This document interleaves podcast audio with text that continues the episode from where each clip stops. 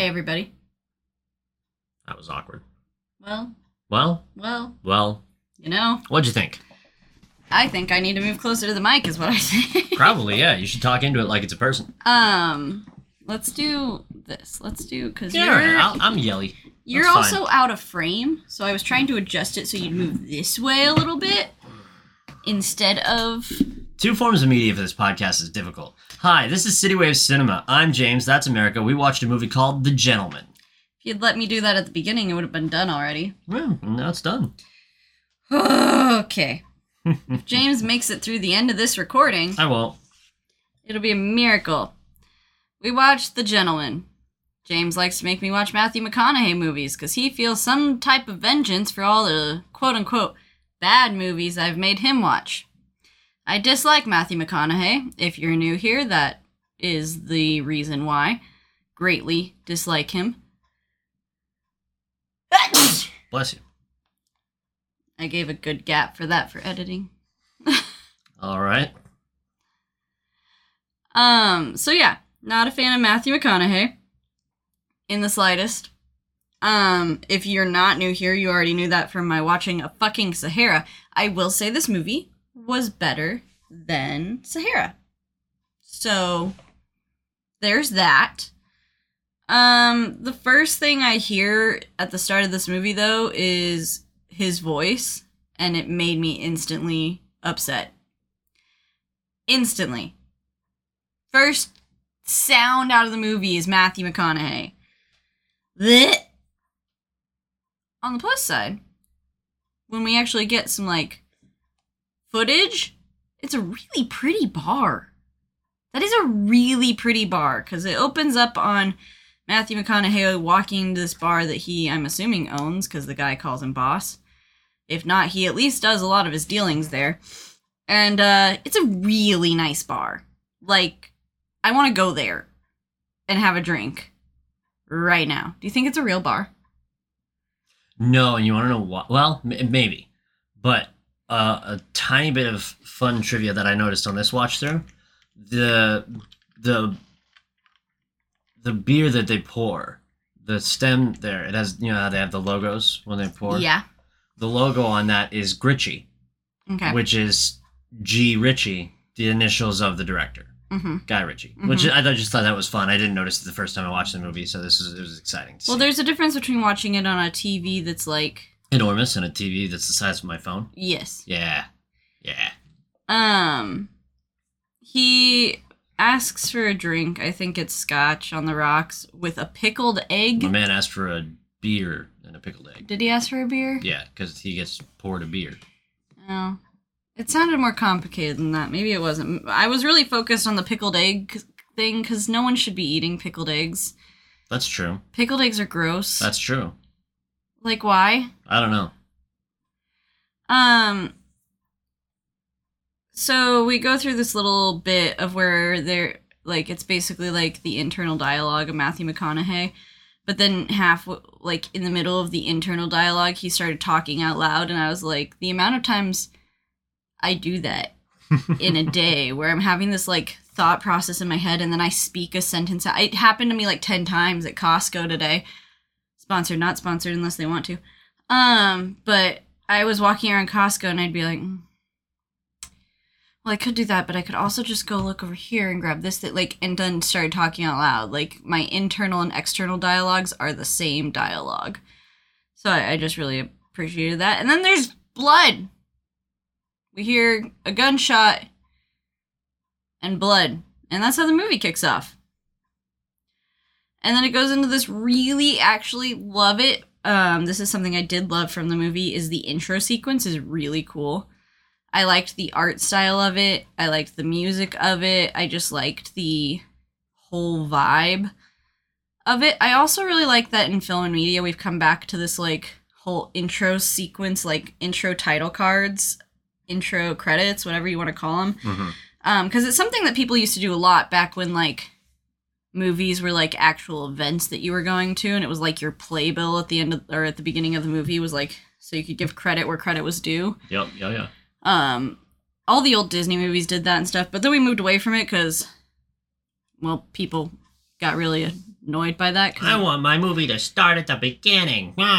Pretty much. I mean, like, no one wants to sit through like 10 minutes of title cards at the beginning of the movie just to get to the movie. So, like, I get it.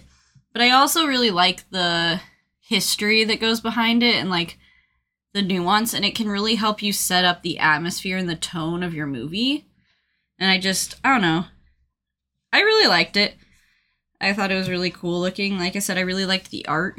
It really hit all the right buttons for me. It was just that intro sequence. Um, and then I immediately have a question as we open up on. I wrote it down. I wrote it down. You wrote down the names of the cast. I wrote down Raymond. Ramond. What is it? Raymond. Raymond. It is Raymond. Raymond. Okay, yeah, Raymond's apartment, and I have I have a question that maybe you can answer for me. Okay. What year is it? I believe it's the year of our Lord 2019. The movie is set in 2019. I think so. Let me do some. Let me do a little, a little looking into that. I, it came out in 2019, so probably maybe 2017, 2018. It's just I, I I felt like I missed like what year it was, and then there was like things that weren't matching up in my head. Now, give granted, I don't live in England, and things look different over there. McConaughey did answer a very large iPhone right at the beginning. Yeah, I know. And then he put a record on, so I had some questions about what year Maybe it he's was. got a jukebox. I don't know. He does. It's in the background, but not many places have jukeboxes that actually play records anymore. So I have questions. What year is the gentlemen set in?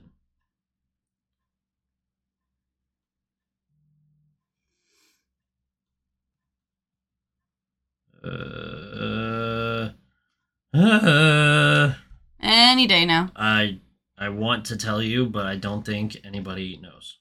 Okay, we're just gonna say modern times though, like Yeah, right we're within gonna- like we're the last say- five years. Post 2015. Okay, cool. That's all I needed to know.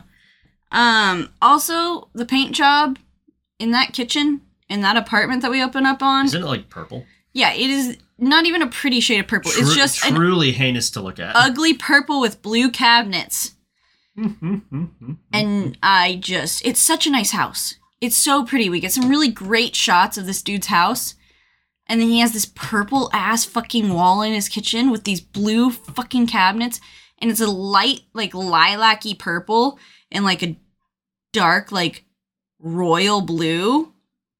And it's just not okay. It's not good. It does you have money. You have money. Hire someone to tell you what colors look good. Um and then we meet the reporter, Fletcher. Fletcher. Then we meet the reporter, Fletcher. Um, Hugh Grant.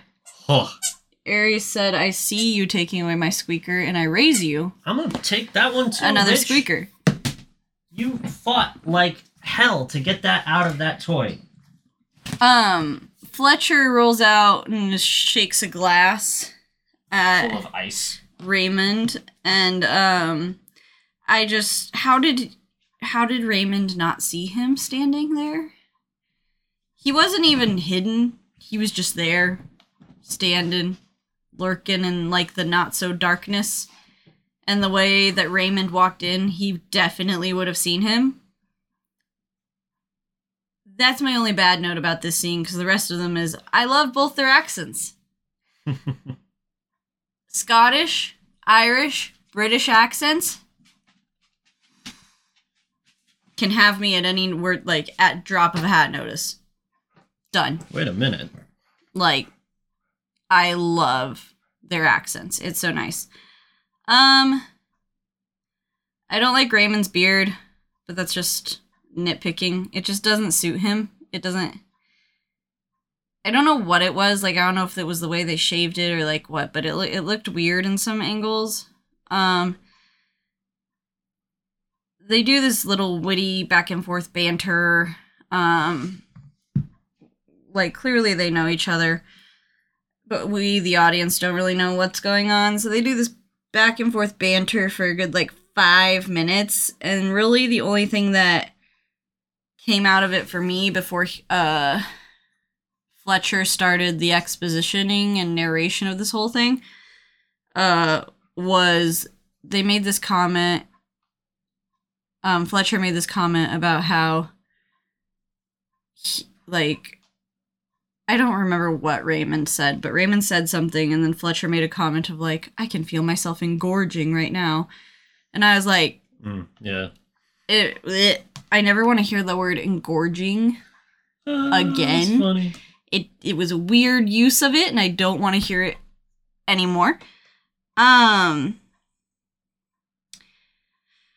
and then they start to talk about who the movie is really all about, which is Mickey, right? Mickey, yes. Okay. Mickey. We start to talk about Mickey and how Mickey is this kingpin drug dealer Yep. in the UK. Yep.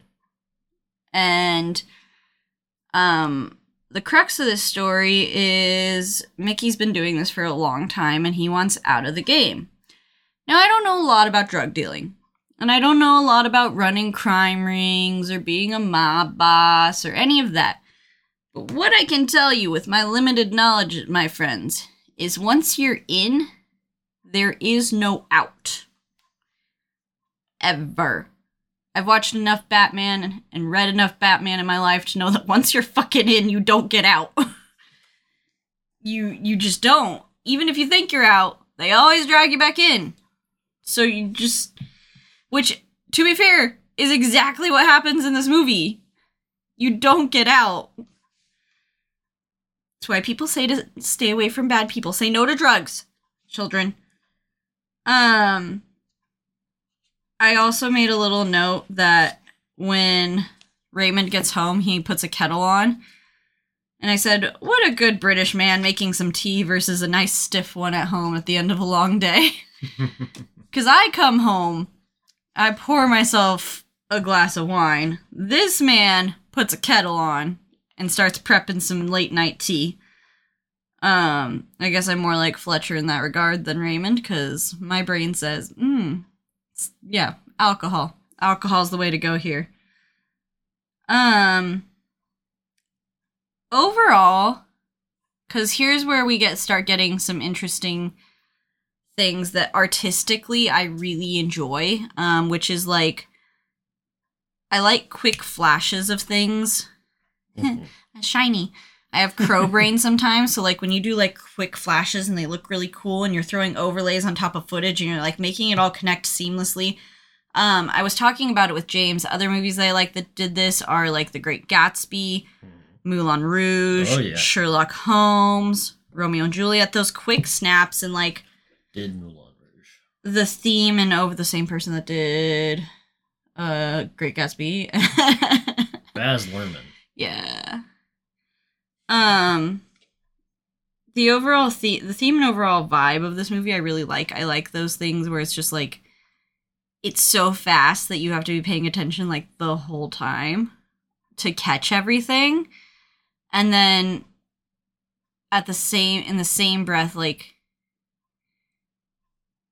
you you get to do like you get I don't know it just flowed so nicely like it really hit all the right notes there was one point that were like our film starts and it showed like the old school real camera and it started flickering and then they were throwing like the old like film overlay on top of the new footage. I don't know. It just all really smushed together really nicely in my brain. Um and then we really start talking about the inner workings of mickey's business and how this whole thing started because he was trying to sell the business to this other dude whose name James will provide me in just a minute, but I called him Glasses Guy. Matthew. Matthew. Yeah. Um and it's at this point where we're going through like the inner workings of Mickey's business and the setup for meeting Matthew that I realized I could never be a drug dealer. Just a quick interjection as well. Would you like to see what else is on Guy Ritchie's resume, as if you will? I knew that though. I forgot he did Aladdin.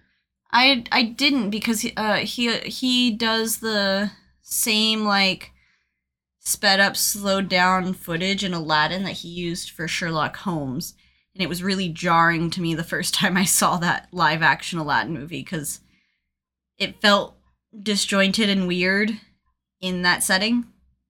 I still am not 100% on it. But yeah, Also, he for sure collects people because all his movies just have the same people in them. most of Hollywood is just a game of guess who. So who's in whose pocket, etc., etc. Um Everyone But should be in Guy Ritchie's pocket. But yeah, I could never be a drug dealer, is what I was talking about before James distracted Sorry, me with sorry. his ADHD. Sorry. Um, yeah, I could never be a drug dealer because I just don't have. As we were watching like Mickey be Mickey, and he's so suave and he's sm- so smooth, and they made a point of it of like ha- just how he flows and fits, and he's like got charisma and he just vibes with like upper echelons in society. I'm not cool. I'm not collected. Like 90% of the time, I'm a panicked hot mess, even if I'm not showing it. So, drug dealing, not my thing. Um,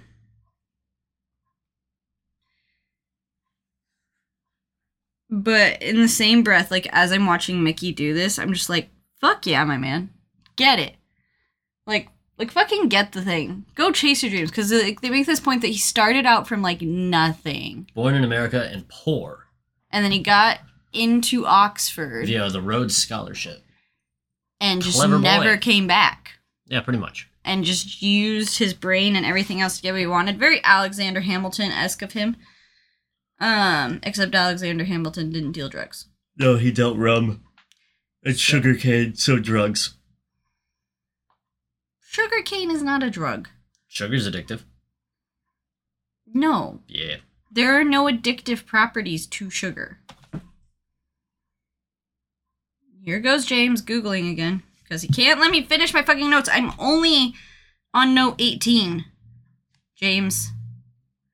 Only that's a note a minute. You are slowing me down. Some studies have suggested that sugar is as addictive as cocaine. You want to know what else they say is addictive? Video games. Yeah. Anything can be addictive, All right. Well, especially if you have addictive tendencies. But there's nothing inherently in sugar that makes it an addictive substance. Ray has too many lamps in his house. I'm gonna need you to stop because your ADHD is killing me right now. Carry on. You're just jumping around like so much because you don't have like notes to like I ground I you in this really don't. podcast. I didn't take very many notes. because you'd seen the movie, which is fine, but you're like jumping all over the fucking map. I am everywhere. um, and then we meet uh the guy that's going to purchase the business, That's Matthew. Matthew. Um, and we hear Matthew McConaughey speak for like the first real time in this movie that's not like ordering a drink or doing weird internal dialogue. And he, um, the hardest thing for me to get over about this movie is that my man Matthew McConaughey is saying British slang and uses British dialect and like British speech patterns with his deep ass southern accent Texas really showed up. and it's it's very jarring and uncomfortable to hear him like go love and Chaps. chaps and there I cannot remember what the exact line was he said at that moment but I it literally like made my skin crawl even more than it normally does when I hear him talk um and I dislike Matthew right off the bat Which Matthew? yes All right. But the character Matthew, when we meet Matthew, I immediately saw him and was like, I don't like you. Now, if you don't know about me, I have really good gut reactions about people, fake or otherwise. And I looked at Matthew and I said, Nah, he ain't it. He's not the one to sell it to. Now, I couldn't obviously tell Mickey this, but if I could, I would have saved us a whole lot of trouble in this movie. Um, I again asked, and I don't know what made me ask, whether it be like there were just little things throughout the movie that I kept going, "What fucking year is it?" Because someone would reference something, or there'd be a piece of technology that didn't fit with the overall genre, And so I again asked what year it was, and I kept like I was like, did I miss it? Did they set it up in the intro? And I was taking notes about how much I don't like Matthew McConaughey's voice. Um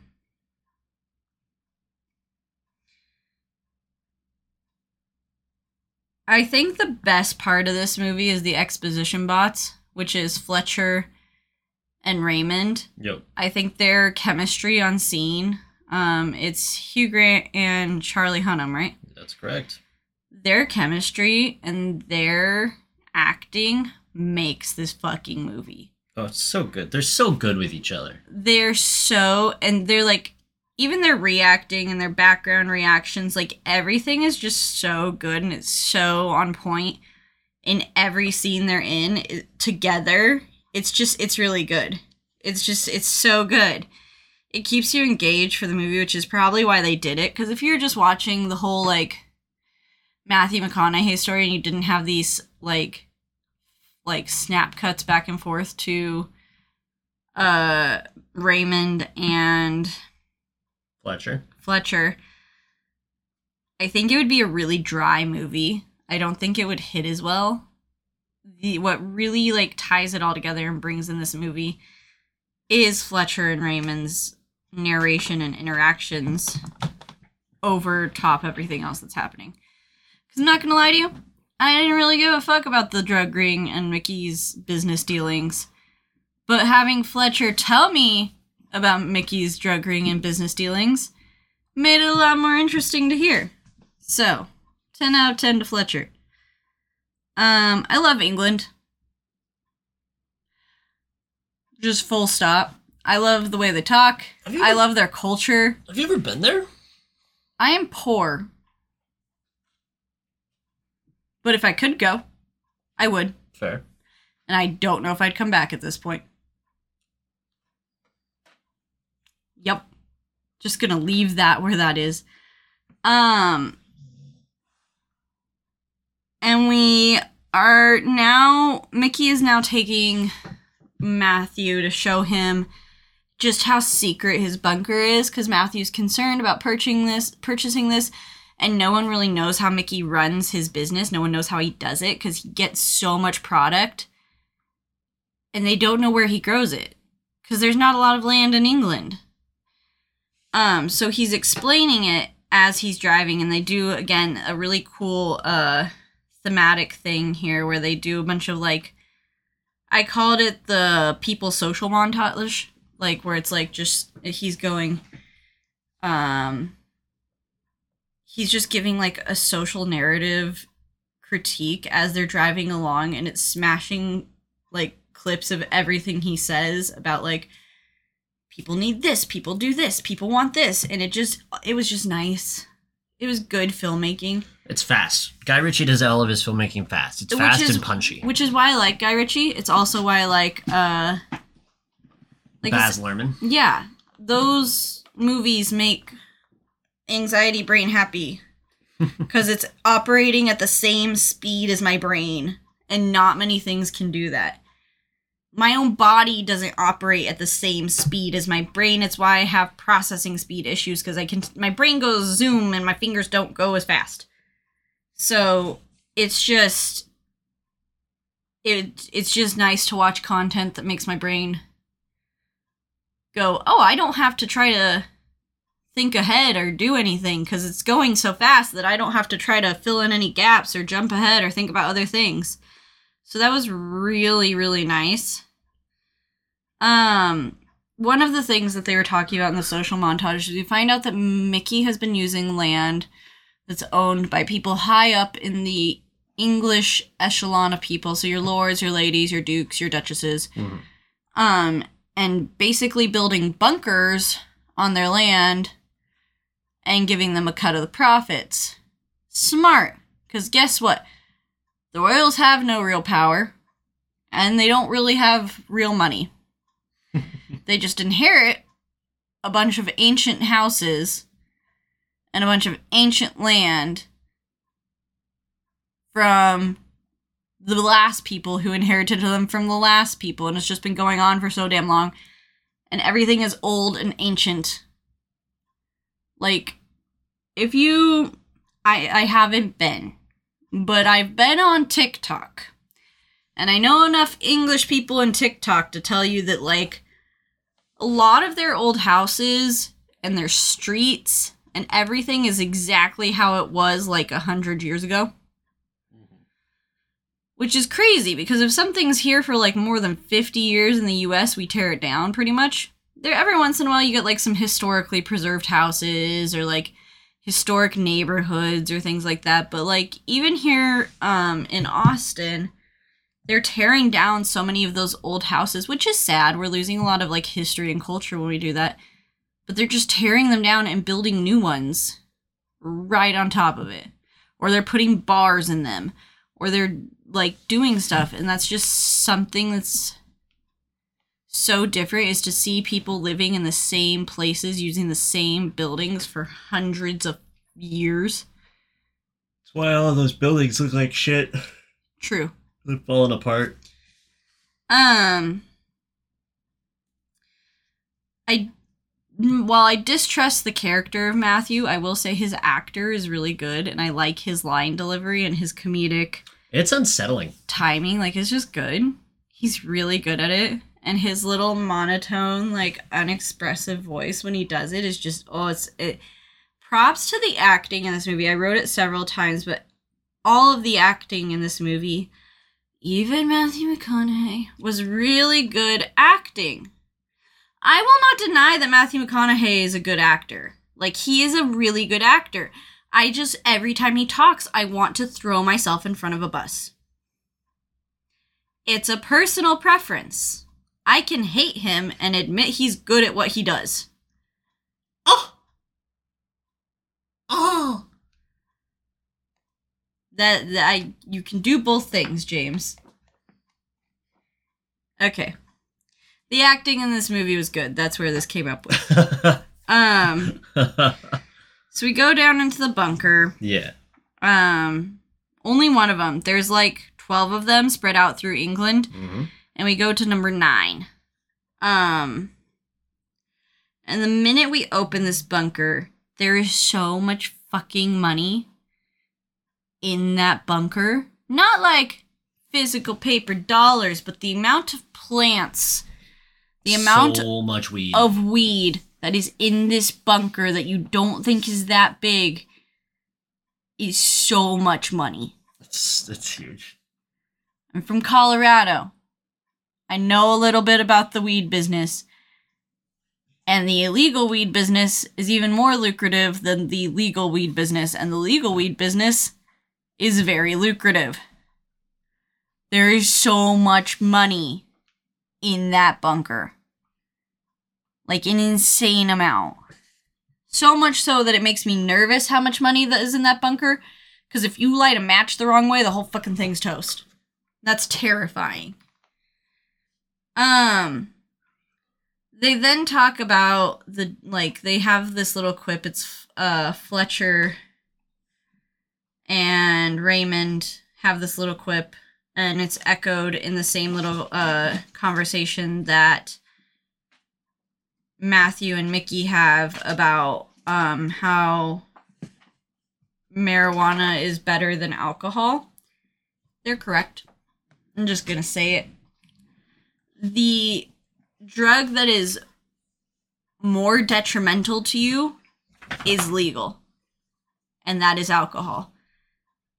You never hear of anyone getting super stoned and then going and starting like fist fights because you want to know what you want to do when you're stoned? Melt. Melt into a puddle. Sit. Laugh. You want to laugh. Eat. Some people want to eat. Like you just you are filled with like good feelings. When you drink alcohol, you get angry, you get reckless, you make stupid choices, you do stupid endangering things. Like it's not healthy or good for you in any way. It's a chemical it's a chemical. It's a chemically made drug versus a natural drug, A. And B, it is so bad for you. It's also addictive. And marijuana is not an addictive substance, despite what Christian talk radio might try to tell you. um, we're outside. Uh, it's really hard because there's just so many jump cuts between the two storylines, and we're playing a little bit of um the Hangover game here, where we see like this first initial clip, and the whole entire movie is spent getting to this first initial clip. Um, you gonna fall asleep on me over there? Nah, nah, no. I'm re- I'm rewatching it in my mind, Um, just marveling at it. It's so it's just so punchy and back and forth. And it, I like that. There's a little bit of a parallel, not to jump in so aggressively or anything, but you talk about the dynamic between. How did you do it, Aries? How did you find another squeaker? Oh, we got it's the other one.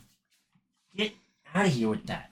There's so much wet dog toy on my desk. Um, there's the dynamic that you mentioned between Fletcher and uh, Raymond is sort of mirrored in the dynamic between Matthew and uh, Michael or Mickey, and it, it's it's this constant little poke prod back and forth, try to feel the other person out.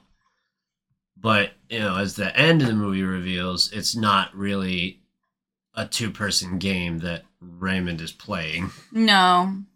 which is hilarious because it feels like the ball is absolutely in Hugh Grant's court.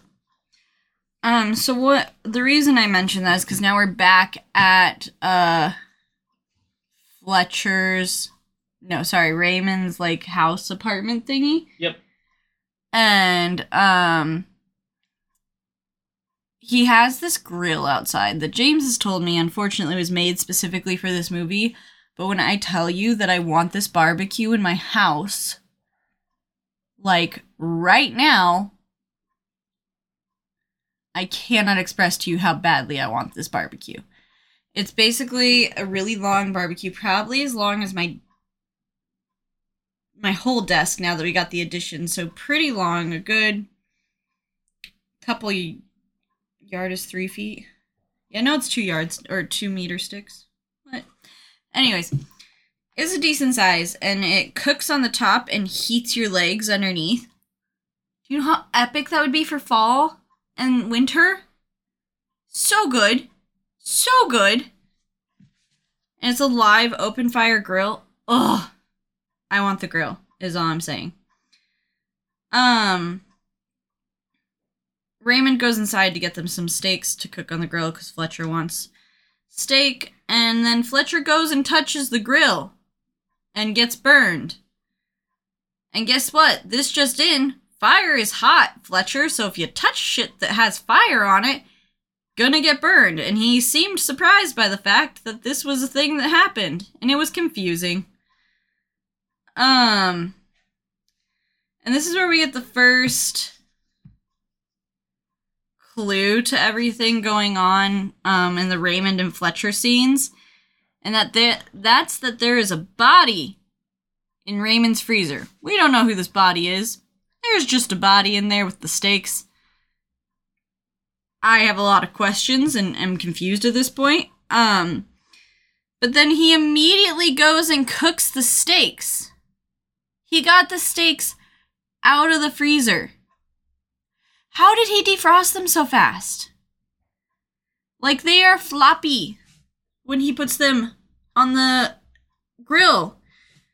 And I don't know if it was just like no one thought about it when they were making the movie or what, but everything that happens in that scene is feasibly impossible. I gotta give you credit there. I hadn't noticed that in my first viewing, and then you were like, "Wait, how'd the steaks thaw so fast?" And I was like, "Son of a bitch, she's right. How did they thaw? Like- they can't possibly have thawed. He pulled them out, frozen as bricks." like I don't like I said, I don't know if it's an oversight or just like no one really thinking that through. I But think it's just an oversight. I think they just were like, "Oh, go grab well, the steaks he out of the get- He freezer. gets the steaks from the freezer. We see the dead body, we throw them on the grill. and then we throw them on the grill. Right? It's not how meat works. That's not how meat works. Um, Tragic. And then we s- are told by Fletcher that Matthew's not the only person interested in buying Mickey's business. There's another man called the something Dry Eye. Dry eye. I was like the something eye, Dry Eye, um, who also wants to buy Mickey's business, which is cool. Um, so Dry Eye goes through this whole route because he provides Mickey's wife with car or with parts for her car business. He's not. It should be noted that he is not a regular dealer to her. This is a first time interaction Oh, okay. where he's he has done some trickery to get a hundred grand worth of uh, exotic car parts, basically, into the country so that he can effectively donate them to Mickey's wife for her business To get a meeting with a- yeah, Mickey. in order to get a meeting. And so you, you we get the whole scene where Dry is shown receiving the parts. It's known that it's made known that it's illegal the way he's done it, and that uh, then we're introduced to the wife, Rosalind. So, Dry Eye uses Rosalind to get a meeting with Mickey.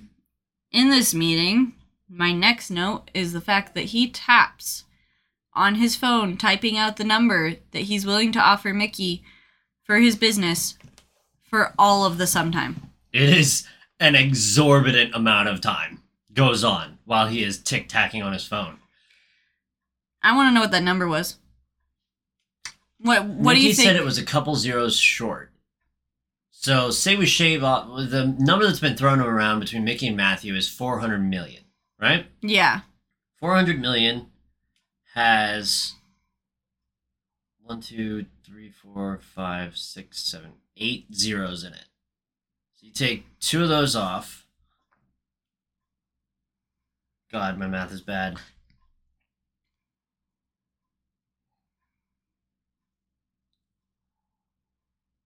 He offered four million.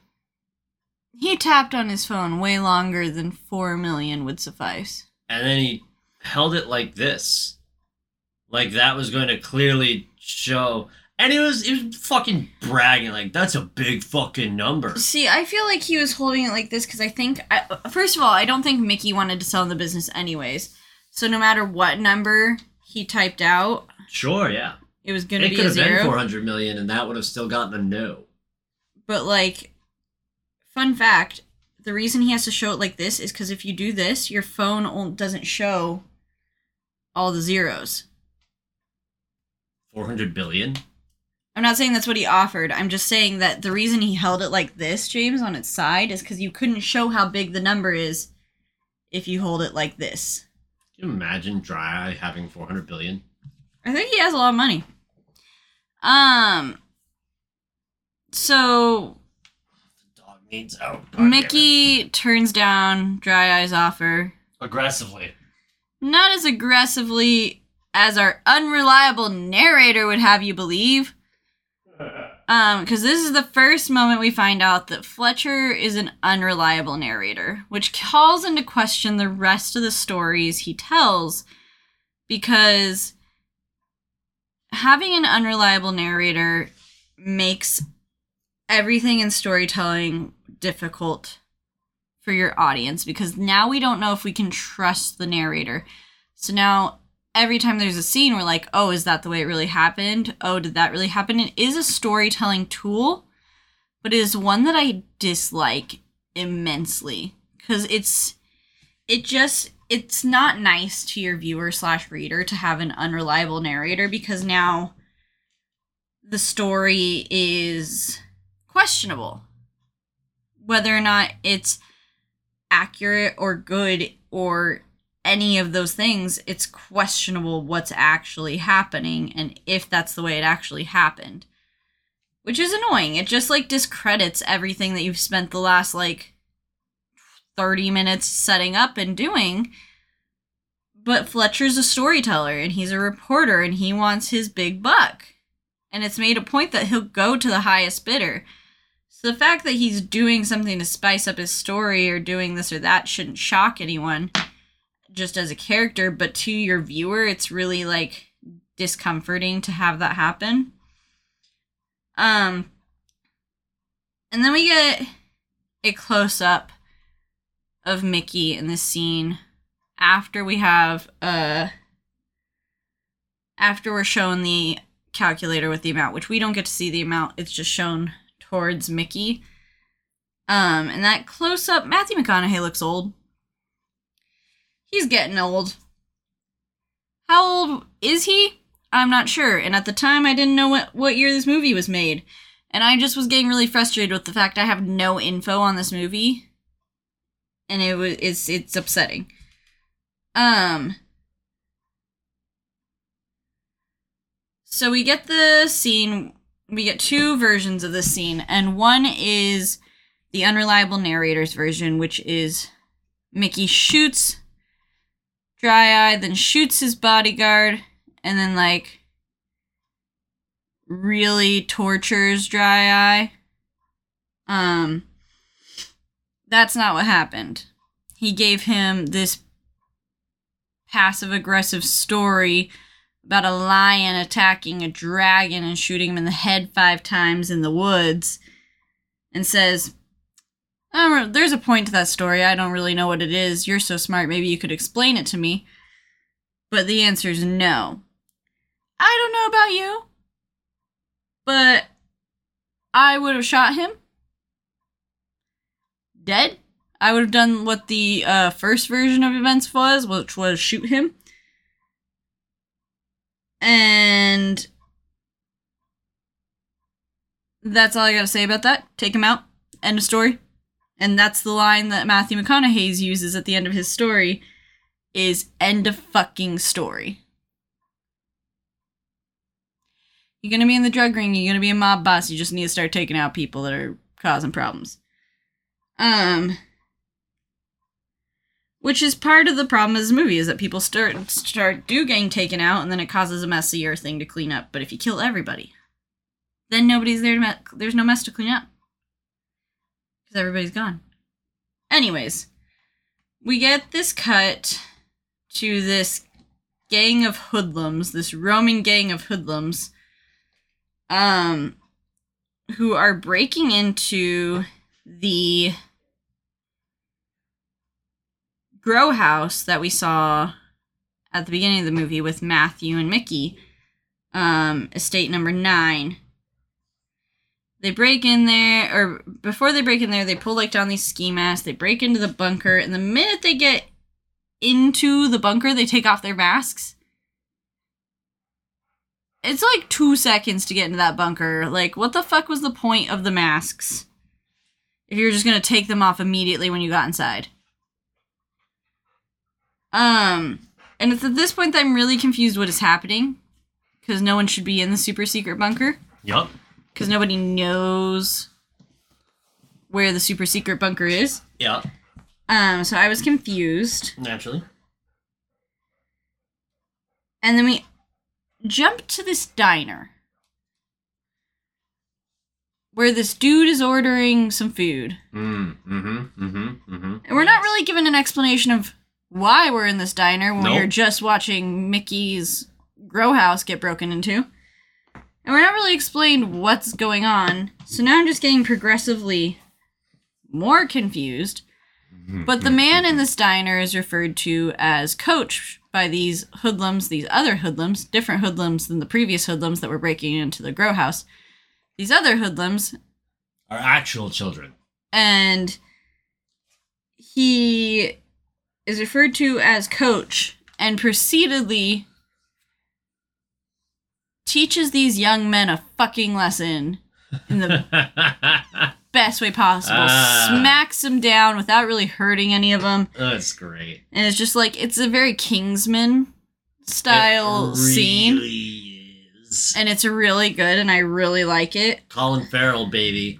What a monster of an actor. Did you know that he played Grindelwald for 10 seconds? yeah is there any other thoughts about that or just We really should have just gone back to Colin Farrell as Grindelwald, I think. Yeah, I was I was thinking about that because it was a disguise. As as an aside, it's canon at that point that Grindelwald knows how to look like Colin Farrell, and we could have just had him be Colin Farrell. And and that would have been fine. That would have been I feel like that would have assuaged the angsty Harry Potter fans for the most recent Grindelwald movie. Yeah. I think that would have been like a we're not happy about it, but at least it's not unknown. And instead we got Mads Mikkelsen and no discredit to Mads Mikkelsen, but I would have been less annoyed if I had Colin Farrell. but we're not talking about that movie. No, we're talking about the Gentlemen. Ah, it's a good movie. Um, in this diner scene, as these kids are getting the smackdown put on them, there's this lady in the background who has the best, some of the best background acting. Was it the lady behind the counter? Yeah, I have ever seen The whole in staff is life. just back there, just like hanging out. Her facial expressions are great, and she's just having the best time of her life. Like Just back there smirking. 10 out of 10 great um now these uh these uh hoodlums that broke into mickey mickey's grow house The adult group of hoodlums, known as the toddlers. yes That's what their little gang name is.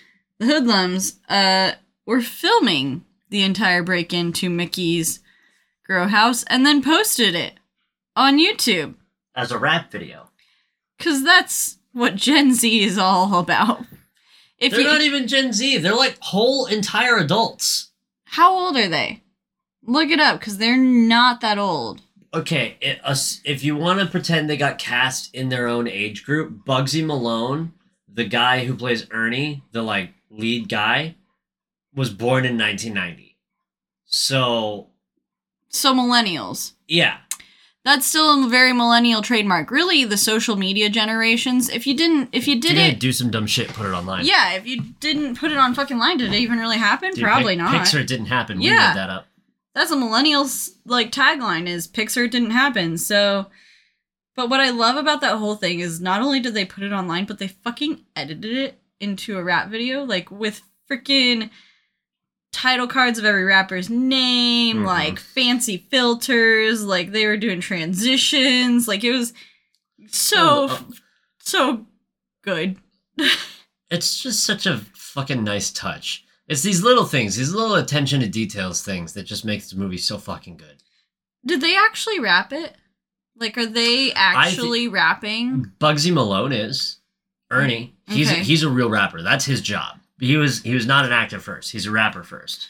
I was just wondering if like that like they was actually the actors rapping that song or if it was I don't know. Let me look. Uh, let me look. into Well, I that. mean, you already told me one of them, which was my main one, which was Ernie.